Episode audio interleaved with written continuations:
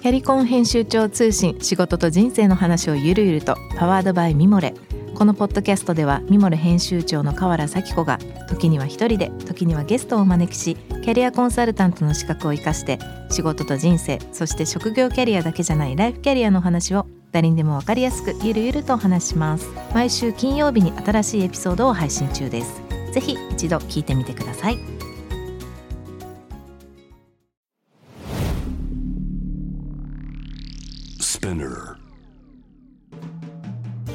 ナビゲーター中道大輔です。Vision to the Future with Fourth Japan。このポッドキャストは、物、こと、人の魅力を引き出すことで、日本のカルチャーの価値を再定義し、世界と共有するコミュニティプログラムです。ショートコンテンツ、Vision to the Future Stories と題して、毎週水曜日、金曜日、日曜日に Forbes Japan よりピックアップしたニュースをお届けしています。今回も岩本亮さんとともにお送りしたいと思いますが、今日ご紹介するトピックです。これはですね、今年の10月の26日に、このフォーブスジャパンよりアップされたコラム、人手不足を実感する日本企業がついに5割を超えたという内容で、まあ、そのままの話の内容なんですけど、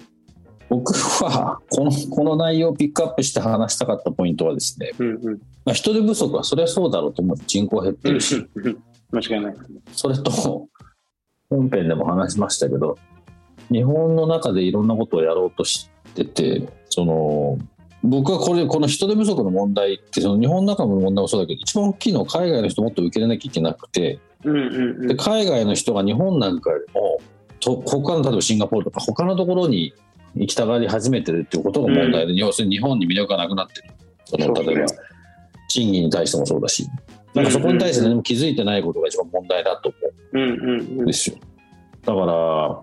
あ、人手不足もそうね、あとはまあ、あとはもう教育の問題。これが結構大きいんじゃないかなと思うんですけどう、んうん。うん、人手不足、なんか感じます？そうですね。まああの自分たちも農業やってるあの会社なので、あの、うん。地域だとあの地方部の地域だとあのどうしたって人いないっていうのはずっと続いてますね。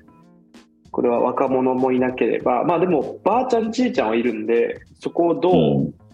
あちょっとこ言葉悪いですけど、延命してもらって、延命させてっていうか、長く生きていただいて、えー長く労働人口の中に組み込まれるようにうん。あのうん。努力いただくかっていう形が一つ大切なのと、うんあと、は、やっぱりこう稼げない産業には人来ないので、やっぱ早く稼げる産業にしなきゃなっていう話だとは思いますね。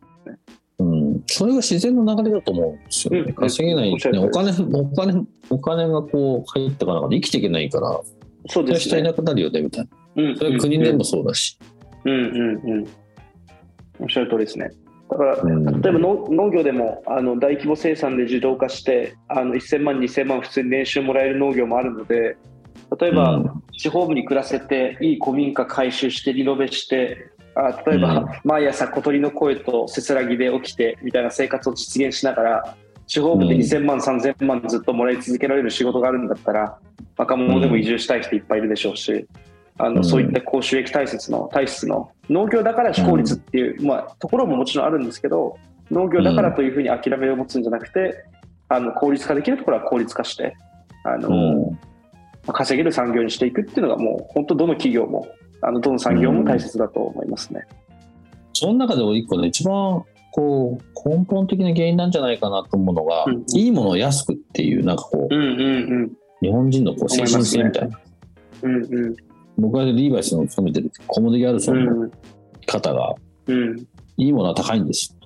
はいはいはい。まあまあ、そのままなんですけど、その通りです、その通り。川久保さん、川久保玲さんっていう、まあ、今のうん現在のもうトップトップの方いらっしゃいますけど、うんなんか何でもかんでも安くしちゃダメだと思う。そうするとやっぱお金が回らなくなる。その例えばいいものうんうんうんを価値もあるものにこう、価値を提供する、価値を高める、価値を、まあ、価値として理解してもらうことにきちんと努力をして、うんあの、うんそしたら高いもんじゃなく高い、絶対的なそのね、絶対値が高い低いって、うんそのすごい主観の問題なんで、その価値がさえ分かってれば、それが1万円だろうが10万だろうが人は払うわけで、うんその価値を作ることにもっとね、力を注ぐべきだなと思います、日本の社会全体が。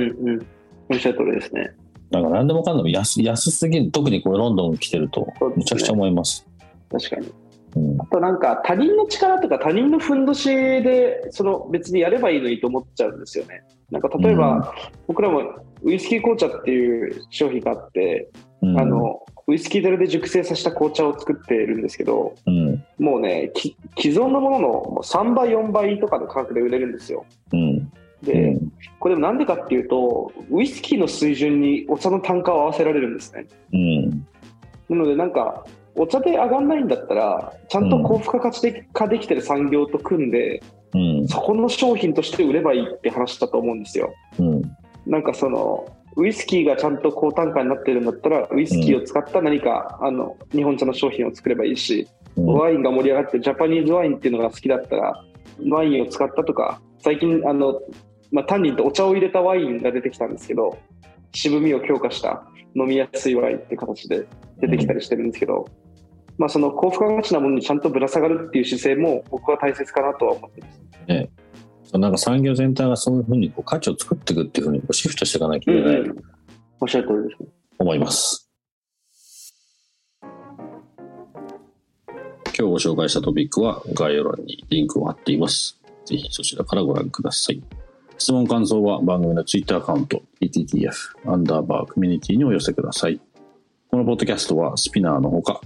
Spotify、Apple Podcast、Amazon Music などでもお楽しみいただけます。お使いのプラットフォームでフォローぜひしてください。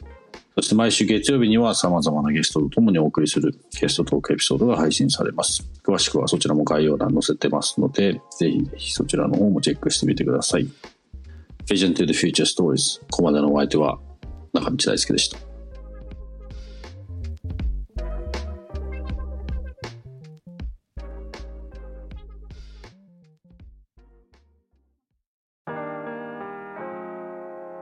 美容家の神崎めぐみと編集者の大森洋子でお届けする雑談ポッドキャスト「ウォンと私のお名前なんての?